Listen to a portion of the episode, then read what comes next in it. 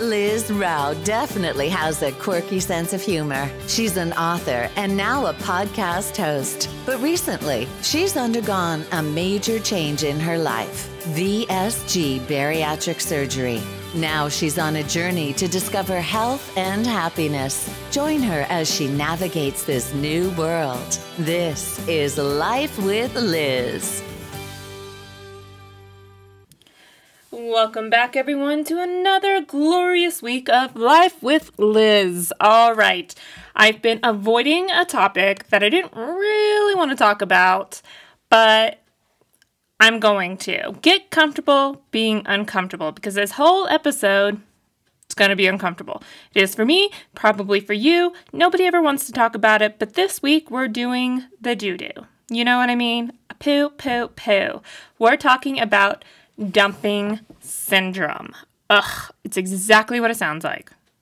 First of all, you know, things with nice, pretty names um, don't really prepare you for the effects of whatever that disease, disorder, syndrome, side effect, whatever you want to call it. So you might as well name it accurately. And dumping syndrome is a group of symptoms such as diarrhea, nausea, and feeling lightheaded or tired after a meal that's caused by rapid gastric emptying, aka dumping syndrome. Rapid gastric emptying, that's a tough word to say. Try to say it three times emptying, emptying, emptying. I can't say it. Anyway, it occurs when food, especially sugar, moves through your stomach into your small bowel too quickly. Sugar is your number one enemy here, guys. Also, if you're eating high fat, greasy meals, if you're drinking too much fluid with your meal. So, these symptoms generally um, they occur right after finishing a meal, especially a meal that's high in sugar, like table sugar, aka glucose, or fruit sugar, which is fructose. So, you know, all those commercials with like, it's fructose syrup, it's not a bad thing. Uh, for you, it is. So, you know, don't believe faulty advertising, number one. Number two, you can also get it after eating a high fat, greasy meal. Now, typically, according to the research I've done, most patients who get actual dumping syndrome are RNY patients, aka you did the bypass surgery. I am a sleeve patient. I haven't had full dumping syndrome. God bless. Thank you, Lord. Thank you, sweet baby Jesus. But I have had moments where I know what I ate isn't going to sit well. And it's the worst because you start to feel like a cramping in your lower abdomen, aka your intestines. Um, but if that's the worst, okay, I'm fine with that because here are some of the other symptoms. Starting with feeling bloated or too full after eating. Now, that's a symptom of many things eating too quickly, eating too much, yada, yada, yada. But everyone knows, if you're a female, anyways, what we mean by bloated. Um, it's not like a normal fullness. Nausea is another symptom. Vomiting always pleasant, abdominal cramps, diarrhea, flushing, aka you turn bright red and pink or you get a rash, um, dizziness, lightheadedness. You know that moment sometimes where you stand up too quickly and you have a brain fog? Imagine that like immediately after eating. Sounds terrible. And rapid heart rate. So I know a lot of people who have gotten this and they get like shaky, they kind of get the sweats, um, like they just want to curl up in a ball.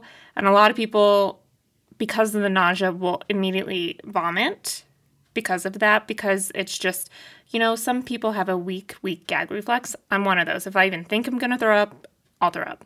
Um, but in, in regard, sorry, regardless to anything, I could be in a car and think I'm sick and I'll be sick. Um, but it just doesn't sound that fun. Now, Imagine if you're an RNY patient and it sets on super, super quick within like 30 minutes, 10 to 30 minutes of eating a meal, and like you're out at a restaurant and you decided to enjoy like a cocktail, like maybe a margarita. Well, most restaurants use a store bought margarita mix that is full of sugar. Um, not that I'm endorsing drinking your margaritas or whatever, but if you're gonna do it, do it right and have them make it with um, a top shelf silver tequila, a little bit of tri- triple sec, and some lime juice. Do like a cheap skinny girl margarita. You know what I mean? Um, don't use those pre-made mixes. I mean, Jesus, have we not talked enough about processed anything? Um, some people get late onset dumping syndrome. That tends to be more of a VSG patient, where our bodies our body still takes the time to process and break it down.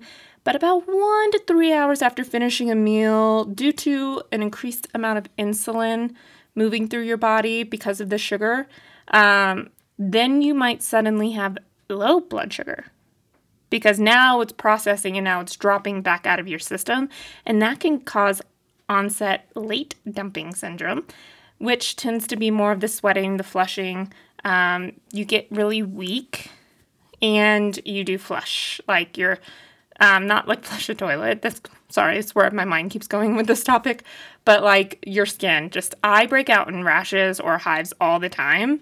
Um, but I imagine that that's what it's like for anyone who has the late onset dumping syndrome. And like I said, that tends to be more of the VSG dumping. To me, the first early, like 10 to 30 minutes right after eating, that sounds terrible. It just sounds like awful. And if you are someone who deals with that and goes through that, God bless. There are some ways to prevent it though. Having adequate protein at each meal, 15 to 20 grams per meal, pairing complex carbohydrates, because carbs aren't fully the enemy I like to just remind you all. Um, and those consist of fruits, whole grains, legumes, starchy vegetables, etc. With your protein at meals also helps to combat the effects of dumping syndrome. So, whole grains, I think we all understand what that means. Legumes such as beans, lentils, starchy vegetables, that would be your potato, maybe a little corn, maybe some carrots. You know, those are all good things and still nutritious for you, but it's also going to help. The more complex of a carbohydrate you're putting into your body, the longer your body's going to take to digest it and really break down all the nutrients. So, like everything else we go through, it's really just about what you're eating and about your accountability. Uh, most people will recommend limiting limiting carbs in at one meal at 15 grams or less. So you're gauging around like 45 grams of carbs a day. I don't necessarily abide by that rule because, like I said, I like to do a good healthy carb. Apples have carbs, FYI. So if I want an apple and a little almond butter, I'm probably going to be above that for the day, but it's a good healthy n- nutrient. Um, if you experience low blood sugars from late onset dumping syndrome, treat it with maybe like a protein shake or a protein food and not simply something that's a carbohydrate like a juice because that juice is super, super processed and also still full of sugar. So go to a protein shake or eat straight protein. Eat like, if you're not semi vegetarian like me, eat a piece of chicken. Um, I could eat fish, I could eat some tofu, whatever it would be. But that's really like how you're going to combat it. If you go ahead and indulge in something and then you're it's too late to prevent it. So at Christmas, I could not resist my mom's little um, she made these like Rolo pretzel bites and they were basically like crack and I couldn't resist it and I had the late onset. Terrible, terrible. But nowhere to the point that some of these other experiences are. So again, God bless. You know what I'm saying? So, in other news, I want to just catch you up a little bit on my life. I've been traveling a lot lately. Um, Mexico a couple of times, Omaha, Punta Cana, all for work, I might add, except for, um, no, that's not true. One trip to Mexico was for a belated anniversary trip. But the one thing that I really take away from going through the surgery, getting out of my depression fog, living through 2020 and having been on furlough and then being fired and then not fired, you know, like the whole thing, um, is that you've got to make your own magic in this world. You've got to live in your moment. You've got to be present. You've got to let go of the shit you can't control. There's a lot we can control, but there's a whole lot more that we can't. And I have just been so grateful this year in making my own magic and living in the moment and just um, I have even let go of like these conditions that were always in my mind, like, you know, don't jump on a theme, don't do cheese ball things, don't do this, don't do that. Like I would I hated people who would like post quotes on Instagram with their photo. I just did one a couple weeks ago. Um, because I'm getting comfortable being uncomfortable. I'm making my own magic. I'm just doing whatever I want to within you know, the legal realm of things. It's not that I'm, um, you know, I might be morally flexible sometimes, as Jackie Schimmel says, but I'm not willing to cross the line very often anymore until I kind of get pushed there or my mood will take me there. You know, sometimes we all wake up and when you're a kid, you're like, I got out of the wrong side of bed this morning. But really, I just woke up in a bitchy mood. That's what it is. So, if you're looking for something that kind of quenches that sort of bitchy Betty inner voice of you sometimes, I want to highly recommend Jackie Schimmel's new podcast, Mind, Body, No Soul. I love to do yoga. I hate yoga classes because I'm I'm not a person who's like and breathe and pretend you're a tree and your feet are rooted into the ground and your hands as you reach them to the sky are leaves. I can't do that. I can't take it seriously. I want to mock it. And now finally, there's a podcast out there that supports this. Again, it's called Mind, Body, No Soul. Each episode's like nine, ten minutes. And I listen to it while I stretch and I laugh because I think this is so true. Now, if you don't like cursing, one, I want to apologize for my language the last two minutes. But two, this might not be for you. If you ha- do, however, have a good sense of humor and you're pretty facetious and you think you can handle it, I recommend it.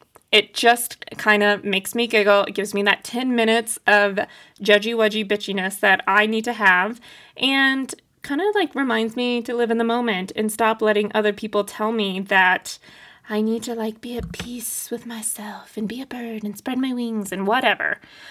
I'm making my own magic. That's what it is. All right.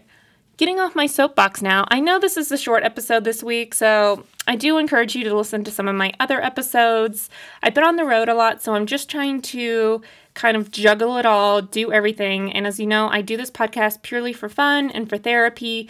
And if you wouldn't mind, please, please, please share this podcast on your Instagram story or give me um, like a subscription, maybe a five star rating maybe a little like on an Instagram post. It really just lets me know that, hey, you're out there, you're listening, and whether you agree with me or not, um, you too admit that you sometimes have to make your own magic. So, with that being said, let's talk soon. Thank you for listening to this episode of Life with Liz.